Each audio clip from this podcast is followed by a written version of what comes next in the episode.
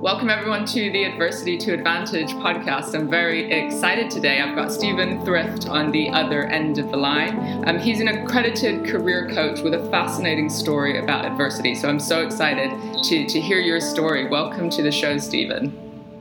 Thank you very much, Petra. It's uh, great to be with you, and thank you for the introduction. No problem at all. Thanks for joining us. Um, so, give us a little bit of context. Uh, what are you passionate about at the moment, just in, in life and in work?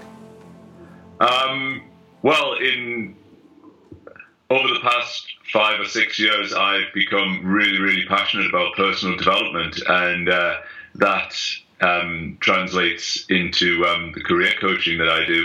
Um, it's it's uh, not just a not just a job for me. It's it's absolutely a hobby. I love the, the studying, the background reading. Um, I even enjoy all the admin that comes as part of the, the role, and then of course there's the work then of course there's the, the, working with people and seeing them them grow and uh, improve their circumstances, which is just incredibly rewarding.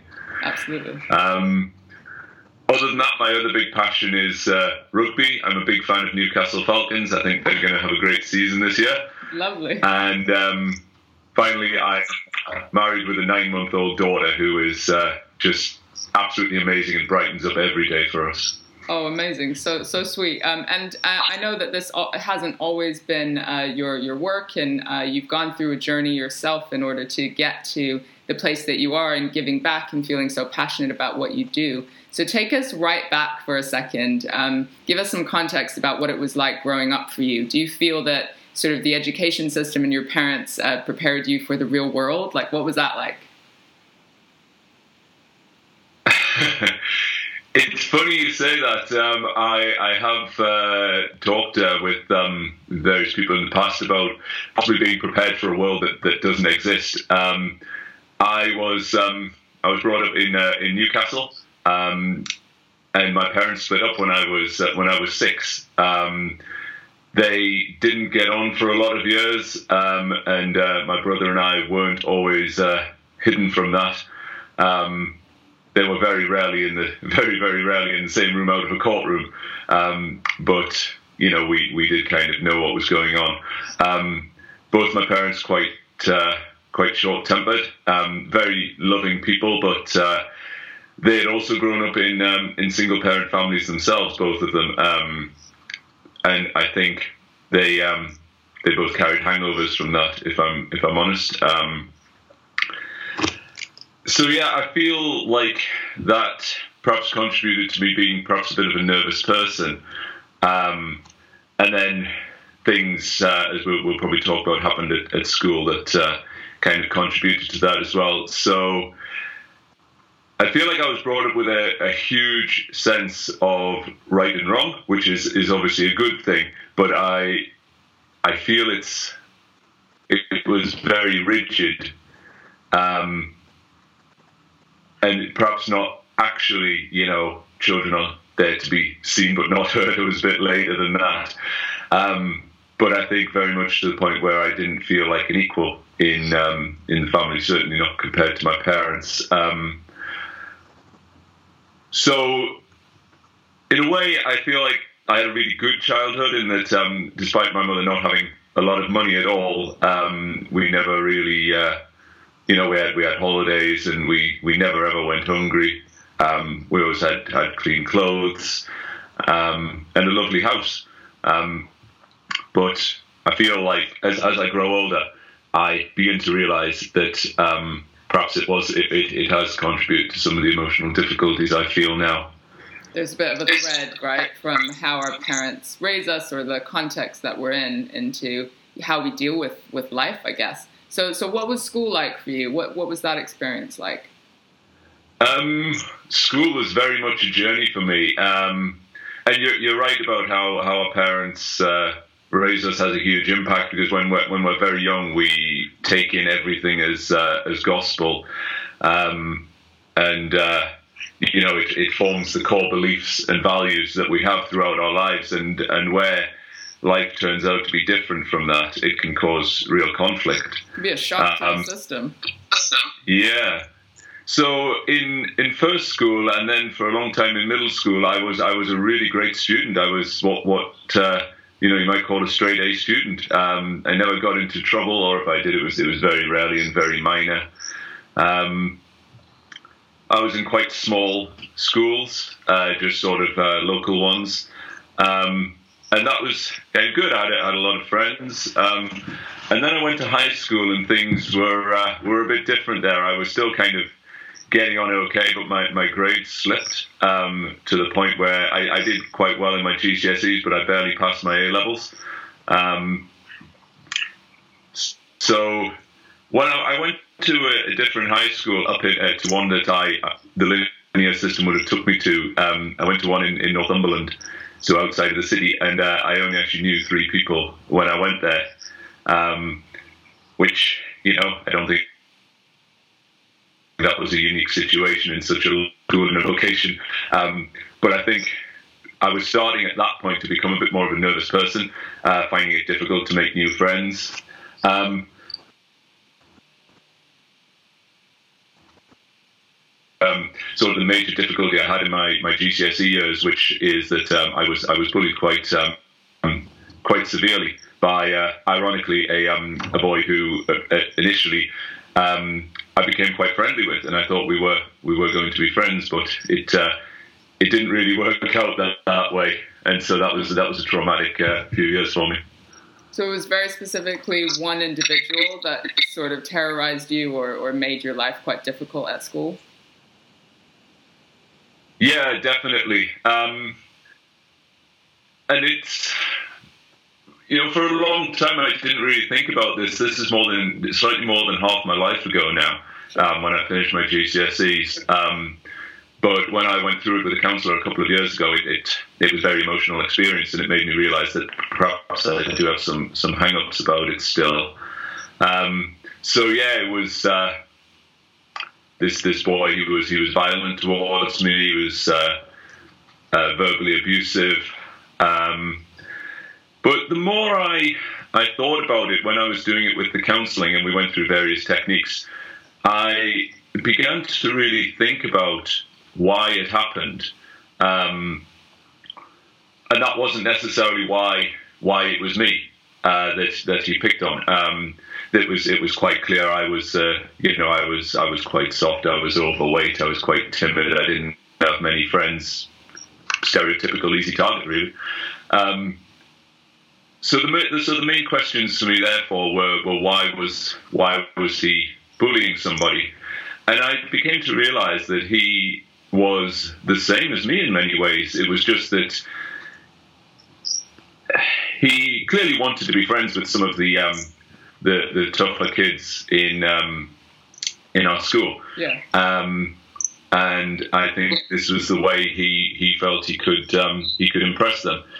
And what was very interesting was that he, um, from one occasion where uh, where he uh, attacked me quite badly in, in the playground um, while we were playing football. Um, he never actually attacked me sort of outside of the classroom. It was always in there while the teacher was out or anything. You know, it could have been, you'd think it would have been quite easy for him to come up to the, the other end of the field where I was playing football and attack me, but he never actually did that. Mm. And so that also made me wonder if, if maybe he had quite a sort of stressful and aggressive um, life.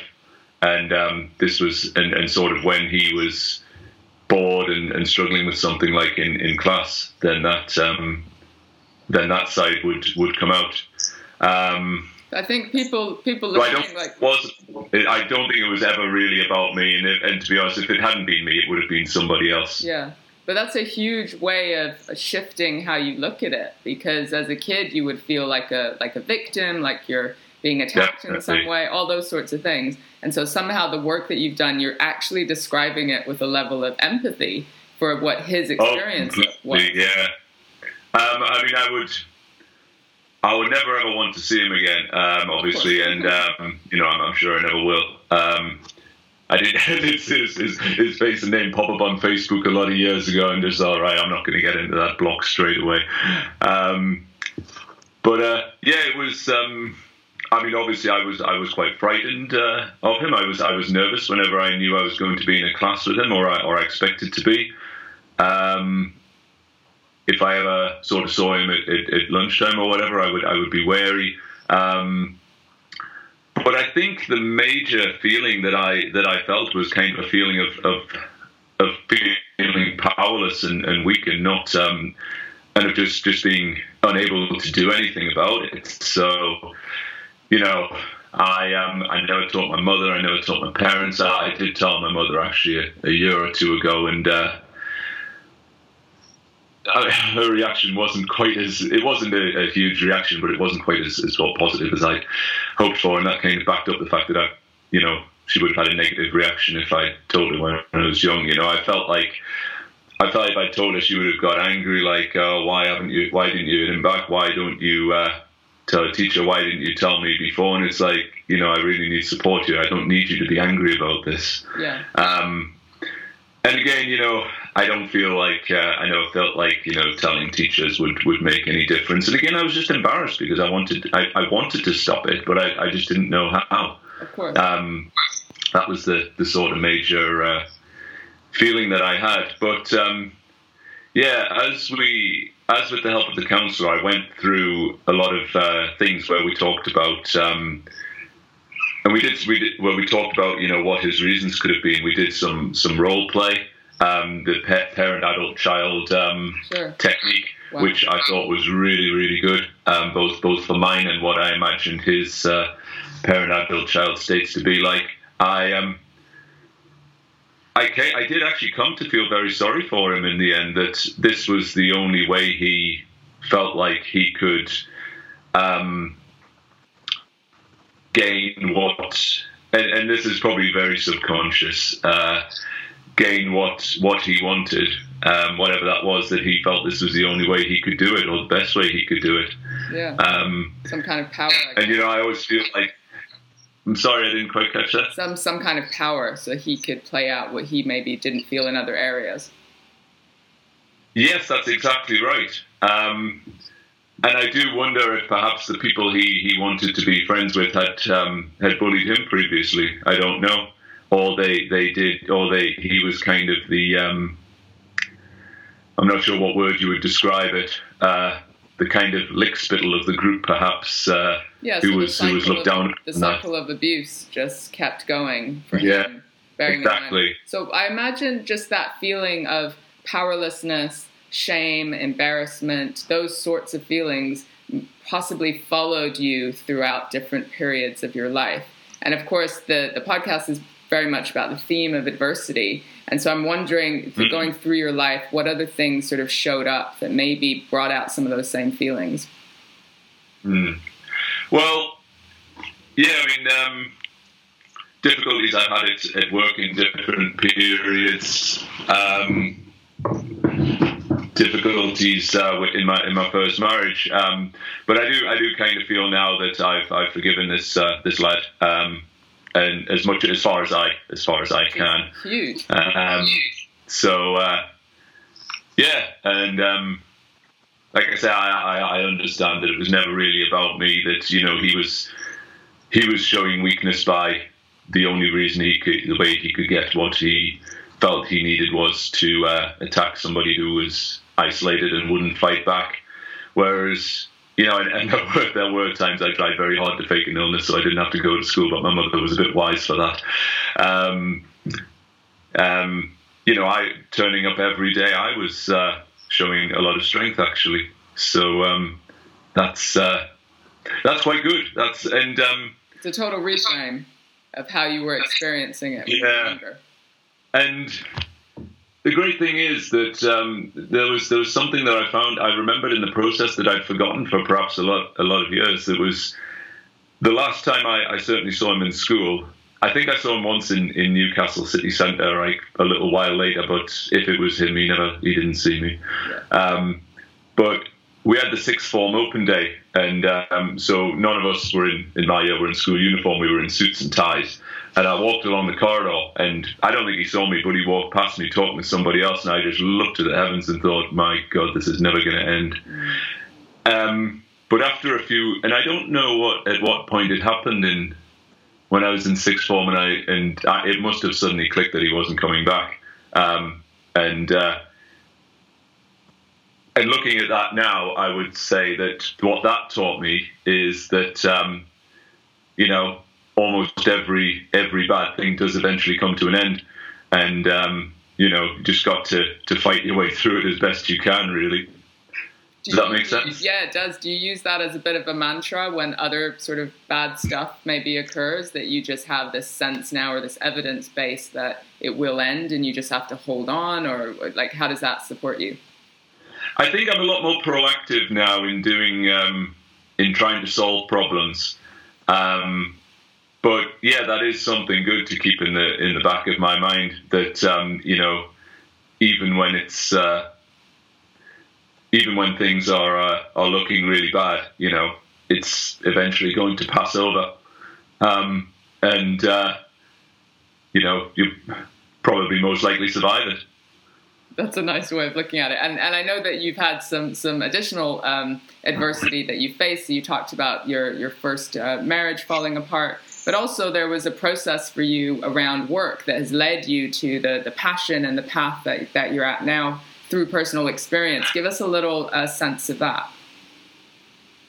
Um, well, perhaps uh, start by talking about my first marriage, if I may, because that, that comes sure. first. Um, so, yeah, um, my uh, my first wife and I have been together for two years, um, and uh, we were we were both 22, I think. Um, we've been together for a couple of years, um, and I was I was still in my last year of university. She had graduated she was she had struggled to uh, find a job initially, and part of the reason for that was because she she wasn't from the EU, and um, she struggled to find someone who would give her a work permit.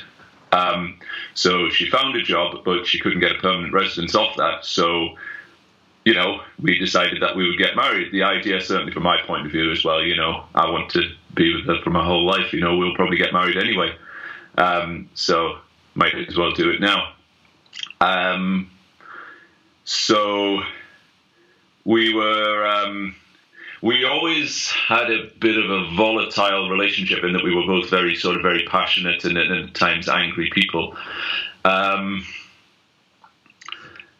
I found that again. I found that very difficult to kind of talk to anybody about the fact that we, we didn't get on all the time, um, and that um,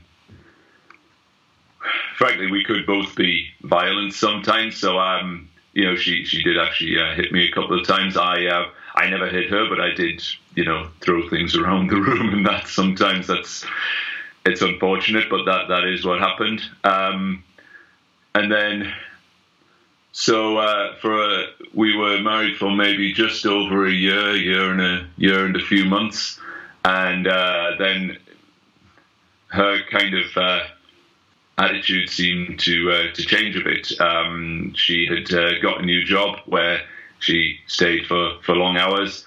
Um, we just weren't getting on very well. I didn't uh, I didn't sort of recognise that that I could do anything about this, so I was becoming more unhappy. I started drinking more than I should have. Um, and obviously that didn't make anything better. I should have been thinking about how we could uh, get on better rather than being unhappy and drinking, but that's what happened.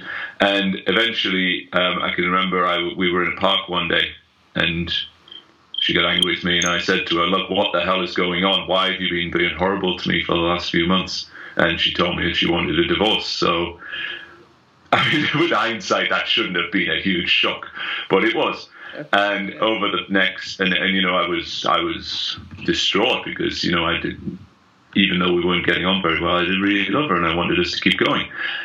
So yeah over the following year until we we did eventually get the divorce finalized I uh, you know continued to, to drink quite heavily actually um, there were there's a couple of times I can remember you know I was probably still drunk when I went to work the following morning um, and I didn't particularly like the fact that was going on, but I but I I sort of it was difficult to stop in a way.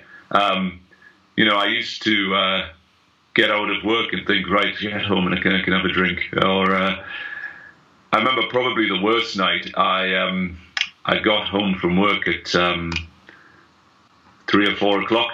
I was working early shift, and I thought, right, okay, I'm not going to drink tonight. I'm not going to drink tonight. No way. and it was very difficult. And then eventually uh, it got to seven o'clock, and I went downstairs to the, the corner shop on the bottom of the block and uh, got some beers and drank a few. Um, and at that point, I kind of thought, right, what am I going to do here? Yeah. So I did, I did, I did look up uh, like Alcoholics Anonymous and that, and think, you know, I'm, I'm not sure I'm a full blown alcoholic yet, but I think I do have some kind of dependency. Yeah. Um, so the divorce finally went through.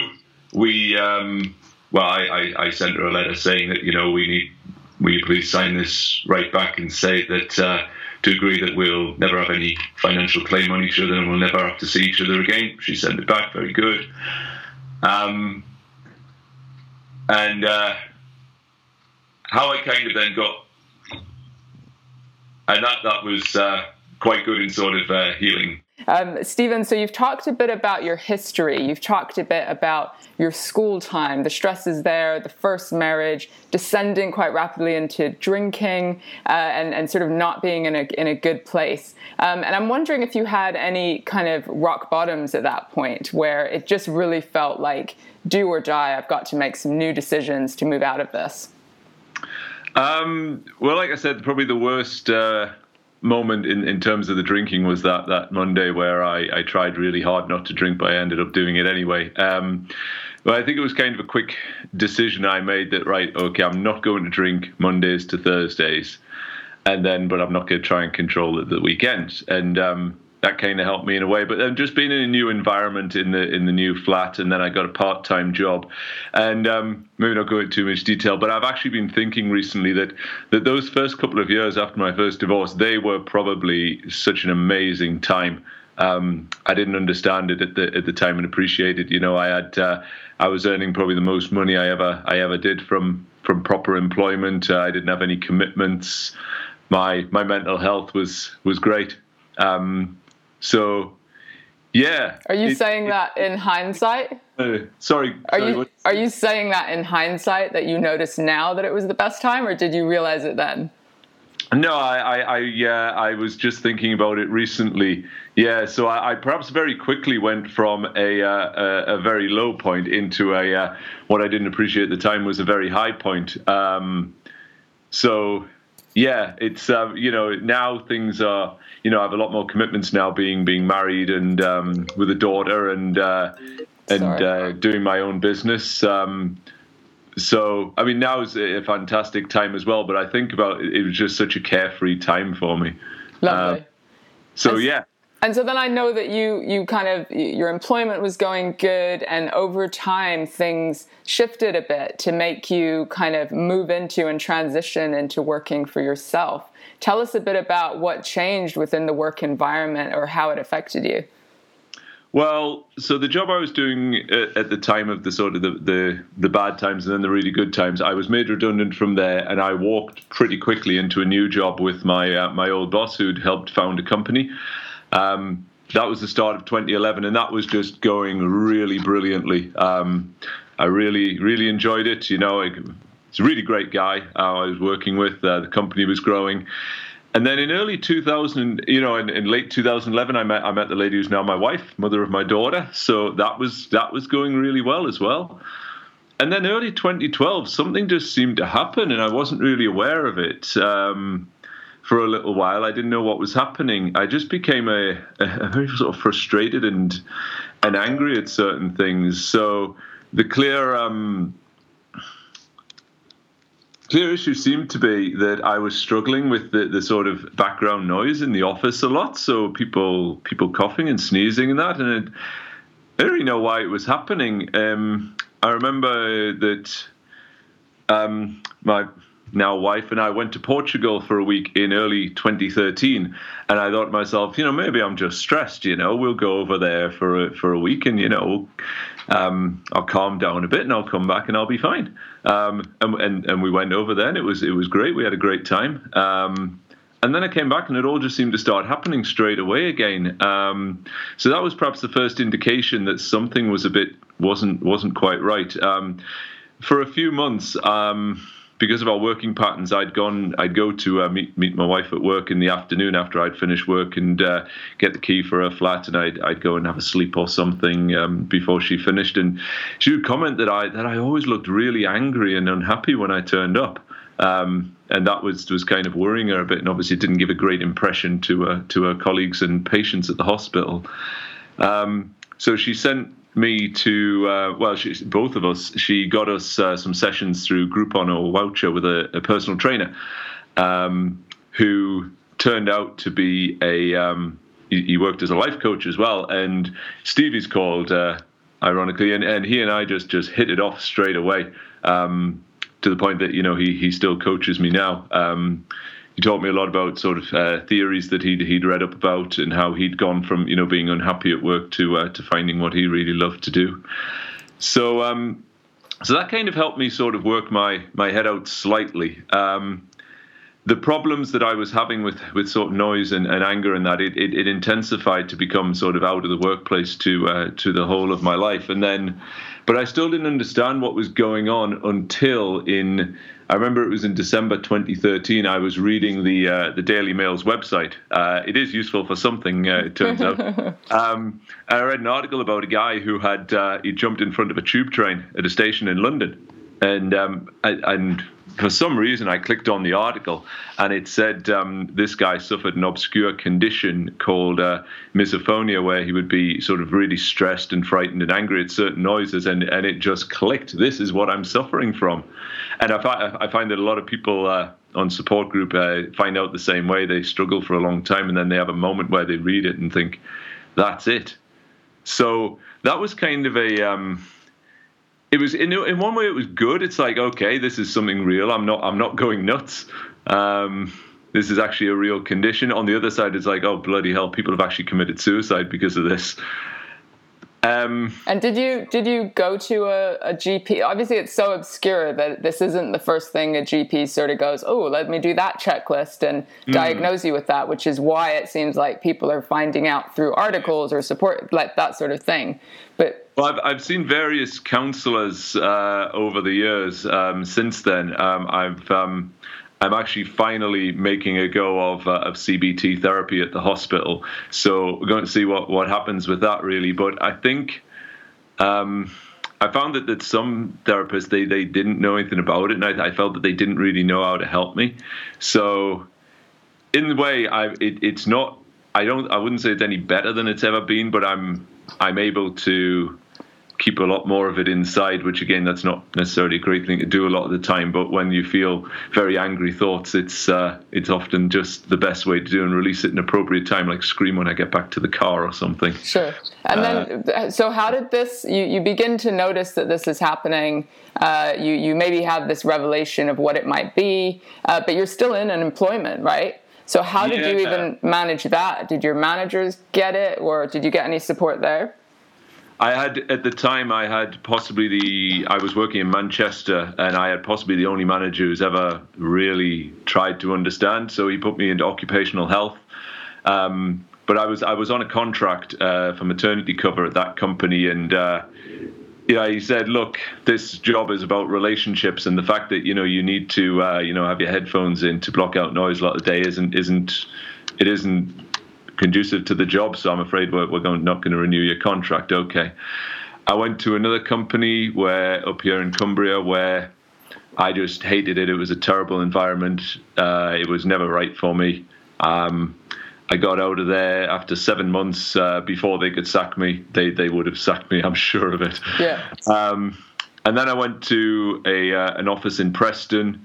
Um, again, they they one boss had tried to get me in occupational health, but I ended up in disciplinary because I hadn't disclosed this this condition in the um, application process. I should have.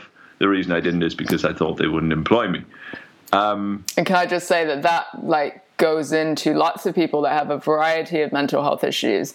The the fear yeah. and the stigma, right? That we don't put it on those kinds of yeah. forms. Um, I feel like if I look back on it, I, again, I was on a contract there for uh, to help with a certain project. The project got stalled, and I feel like the reason that I they eventually wanted to get rid of me was to save money on on this kind of thing. And they looked at me and thought he's given us a fantastic reason to get rid of him. He'll be the one to go. So I don't think it was. I think that I don't think it was because of my illness that I was sacked in a way, but I think that it, it gave them an excuse. Sure. Um, I was not at all disappointed when I was sacked. I thought I'd go back. Um, was it getting worse for you? Like over time, did it progress, or did, was it just kind of consistently there? Getting worse in itself, but this is, so when I got fired, we're now in February 2016, so this is four years after it started, and it was it was just clear to me that, that office work just wasn't working. Yeah. Um, you know, it was always going to be the same anywhere I went. So, right, um, I, I got myself a job in a in a bar. Um, and I was I was quite grateful because I, I, disclosed everything to them I had to, and they they gave me a chance, which was great. Um, so I, I, think it wasn't that it was getting worse; it was more that I was beginning to feel a bit more despondent and thinking that you know that I'm, I'm okay. I can't work in an office. What am I going to do now? Um, what am I going? What's my my future hold in terms of work and that? Yeah. Mm ironically, while uh, well, no, ironically, actually, it, it, it actually happened because of the disciplinary. I started working with with Steve again, my coach, and uh, I, right, I'm just going to have to find myself a new career, and I kind of had an idea of what it could be. Um, I knew that it had to be something where I would find something fulfilling, where I could see the tangible benefit of helping somebody, because. Um, so a few months earlier than that, in 2015, I'd been to a, uh, a workshop in London led by uh, Jack Canfield, um, the American success coach, and uh, I'm watching him up on the stage talking about all this stuff about uh, success principles, law of attraction, and I'm looking at him. And I'm thinking, I could do that. I could I could talk to people about this, and I'm I'm really enjoying it. I love talking about personal development. Yeah. Um, and then, uh, probably one of the most emotionally intense moments of my life, he um, he started talking about a guy called Ken Behring, and um, and if uh, and if we could just take a minute or two to explain exactly what he said, he briefly told us the story of Ken Behring's life. He said, so Ken Behring was born in the Great Depression uh, in in really severe poverty.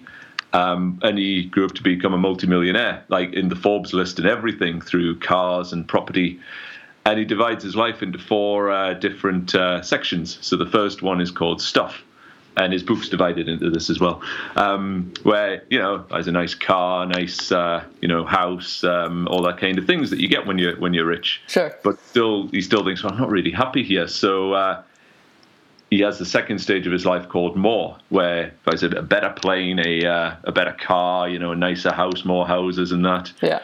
Still not happy, so he goes for different. He buys the Seattle, Seattle Seahawks uh, NFL team and uh, you know all kinds of things. Um, but again, he's still not really feeling uh, joy. And what? And he's, he's getting into philanthropy at this point uh, because of all the, the, money he has and all of his rich friends. And one day he's doing a mission to Africa in his private plane, and his, his one of his rich friends says, "Oh, can we stop off in Romania on the way home and, and just drop off a few wheelchairs?" You know, so, oh yeah, yeah, fine.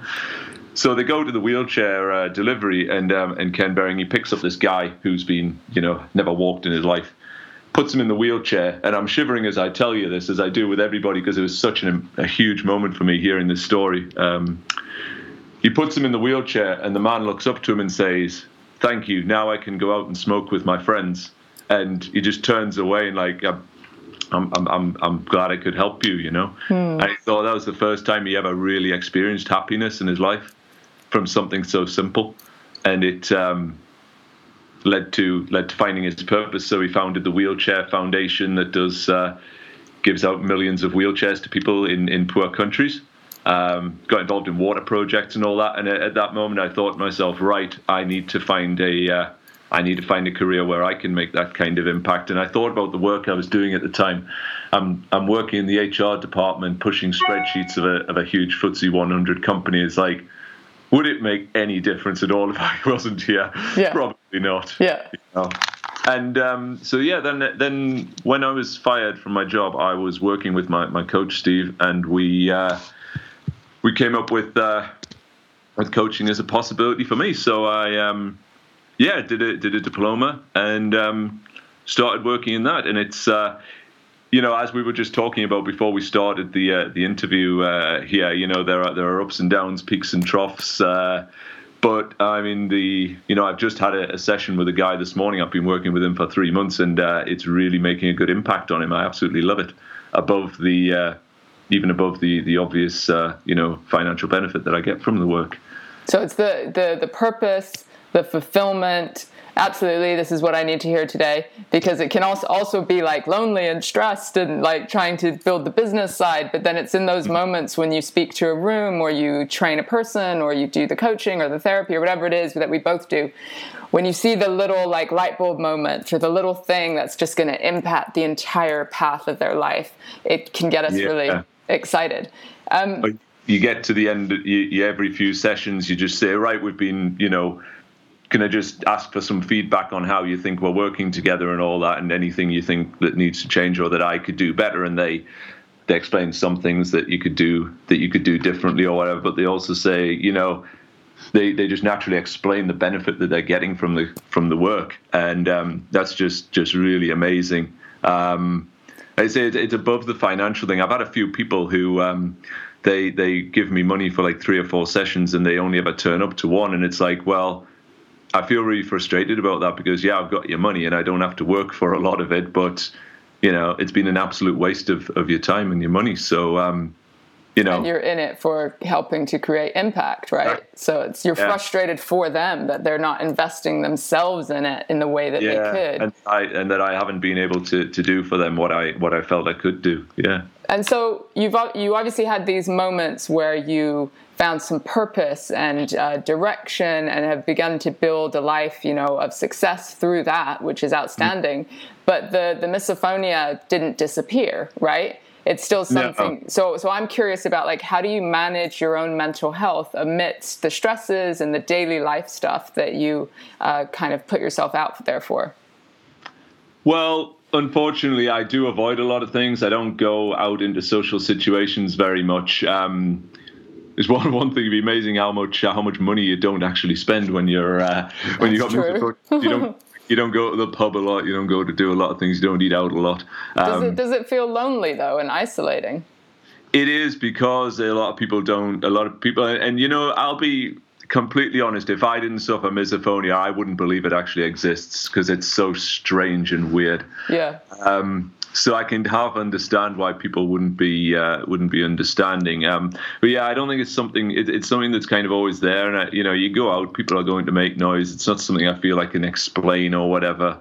Um, so yeah, it, and, and it does feel quite lonely at times, really. Um, but what all I have to do is just kind of keep plugging away, and I I, I do a lot of self talk where if I'm starting to feel stressed, I'll try to tell myself how that I'm that I'm really safe right now. Uh, you know, there's nothing wrong. You know, I can make these noises if I want to as well. Um, just Which is kind try. of what people who've experienced trauma kind of do to just talk yourself down in a way and, and yeah. ground yourself with the present moment. Definitely, because it's it's it's it's a bit like um, sort of uh, trauma of um, you know where where the flashbacks or the memories come up where there's no threat in that particular moment, but your brain is perceiving that there is, and and I think with misophonia there is probably some link to difficulties in my my youth, which I'm trying to get through uh, with the um, which I'm trying to, to work with the CBT therapist. So yeah, your brain is perceiving the threat, and you have to try and talk it um, talk it down to say no that there's nothing wrong in this particular moment you know just uh, just cool it a bit please. Um, and it's not it doesn't always work but it's uh, it's at least something i feel i can i can do you're, to uh, try and manage it. You're learning as you go along Pretty much, yeah. Everything. Um, and again, back to this theme of, of adversity, and we've covered quite a few things through the, the bullying, the, the divorce, and uh, dealing with misophonia, and even career transition. Um, mm. you, do you think that we need adversity in our lives to help build the character or the people that we are today, or is it just a bit of an annoy- annoying thing that we wish we could avoid? I think we probably don't need it. Um, you know, there, uh, there are there are people who who are very lucky to have um, you know parents or, or meet mentors early on. Um, or you know, have just people in their lives who inspire them when they're young to find uh, their purpose or, or what they can what they can do. Um, the majority of us don't have that, um, so you know, if adversity is what uh, what it takes to um, what it takes to uh, to help us find our purpose and, and what we can do to be happier, then uh, you know at least we're we're making some good out of it. So obviously, I know your story, uh, Petra, that you know you've um, you know you had an extremely difficult childhood and youth, and uh, yeah, there's that that's happened. The question is, what are you going to do now to uh, to make it um, to make it worthwhile? Is what I was about to say, uh, but uh, to In grow out and um, and yeah, in if the misophonia hadn't happened, then I might not well have been where I am now. I might have just been working in an office, feeling uh, you know not not depressed necessarily, but you know Slightly still unfulfilled. feeling that uh, you know I should be doing more than this. But you know it's easy. I'm earning an average salary, can can support my daughter and my wife and everything. So just keep doing the easy thing. So I guess that's what I mean. Sometimes the adversity kind of disrupts what is our average. Like we could get away with average or mediocre.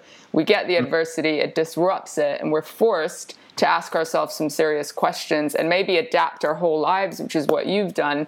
But then Yeah. because of that, you're able to have the impact that you're having on so many different clients and people.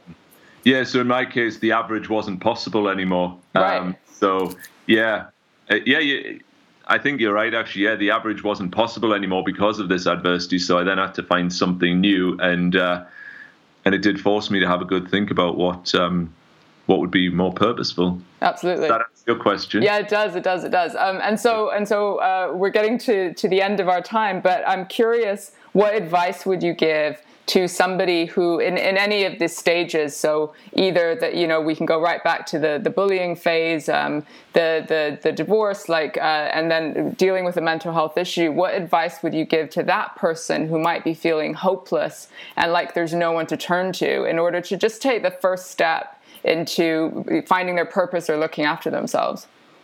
Well, the first advice I could do that they could do right now is to email, or if they don't want to call, they could email the Samaritans, and uh, at least then somebody is listening. Somebody will will reply. Um, I've done that times myself. Um, other than that, my, my key advice would be that um, that life life goes on, and uh, you know the bullying. Um, you know, there was a time when I when I kind of felt, you know, it's all in, it's all encompassing in my life at that point. and there was a time I thought this is going to go on for two more years. It didn't, fortunately, but you know, life life goes on from there. You know, there was a time I never thought I'd, I'd sort my head out after getting divorced, but I did.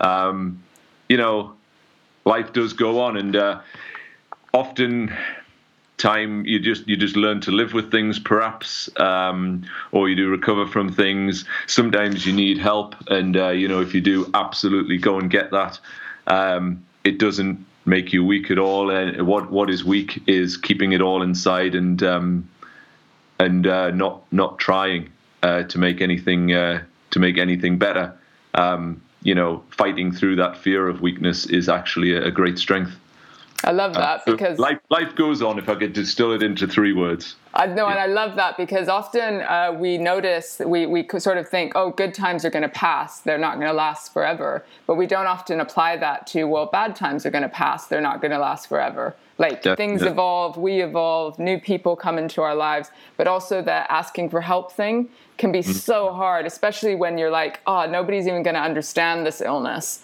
You know, it's it, it could be fake, or or it's like no one's going to understand the bullying or take me seriously or whatever. Like it's in those moments that we still need to seek out the people who might just allow us to offload in some way. Well, often, often the people close to us don't understand, unfortunately, or they're not sympathetic. Um, but you know, just keep looking. There will be somebody who can help you somewhere. There's six, well, seven billion people in the world right now. You know, uh, there's bound to be somebody who is, uh, and and and no, no one ever has a new problem. Um, you know, whatever problem you're having, somebody somewhere in history has suffered it, and they've written a book about it. Um, and more than likely, um, these experiences have been used in um, therapy courses. So there is there is a book that can help you, or there's a therapist somewhere in the world who can help you. Um, and if you know somebody doesn't understand or isn't sympathetic, then you know, frankly, you know, work out whether what what you're going to do about that, whether they're uh, whether they're worth being around, perhaps. Where they're the right people to have in your yeah. life. Absolutely. I think if I, the main lesson I would take out of um, the end of the end of my first marriage and also the, the, struggles I've had in the last few years, both of which have led me to suicidal thoughts sometimes, is that you know life keeps going on and that um, you know you do survive almost everything that happens to you. Um, you know, it's it's really true that you're not defined. You don't have to be defined by what happens to you, but how you deal with it and how you come out of it. Um, and it can lead you to better things. So, you know, sometimes I do think, you know, if I hadn't had this mental conditions, I could be just sitting in an office earning forty thousand pounds a year quite easily. You know, not a lot of stress. Yeah. But I think for a long time, you know, I've always felt like there was, even back to a teenager, there was something in me that I was wanting to, uh, that I was wanting to, um, to discover and let out. Um, I'm just going to throw in a really great quote here that I read as a teenager, and I, I, didn't know what it meant then, but I read it again recently, and it, and it just made so much sense. It's a quote by the uh, footballer Eric Cantona from when he was having a lot of trouble at Manchester United. Obviously, a very temperamental guy. Um, I'm a very temperamental person as well. And the quote is, um, "I have a firing fire inside me that leads me to want to create something. I can't have this fire without accepting that sometimes it wants to come out and do harm. I'm aware of doing harm to myself and others." And again, my my passionate nature hasn't always benefited me, but what I think it, it does is it shows that you know I was I was meant to do something more than just sit in an office five days a week for work. Uh, doing nothing but making money for shareholders. Absolutely, I love love that quote because it's the the fire in your belly. It's like you've got a superpower, but you've got to learn how to focus it. And sometimes we've got to go through our life of you know firing in the wrong direction and burning shit and hurting ourselves and all of that in order to get to that point where we can focus it. And once that energy is focused, I mean, just amazing, ridiculous things are, are possible. Um, so I definitely see that on on your journey and resonate with it myself thank you so much for your, your wisdom yeah. and your story. If people want to connect with you in some way, where can they find you? Well, my website is uh, Stephen Thrift. That's uh, Stephen with a PH. Thrift is T H R I F T dot co dot UK.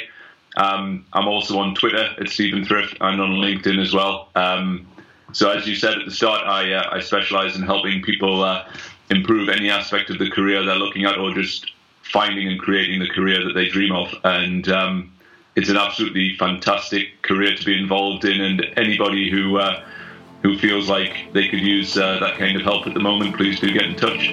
Absolutely amazing. We'll add all of that into the show notes. Stephen, thank you so much for your time. And of course, me and you are going to hang out. I'm sure, yeah. Thanks. Thanks very much for listening, Petra. I really enjoyed that. We'll talk soon.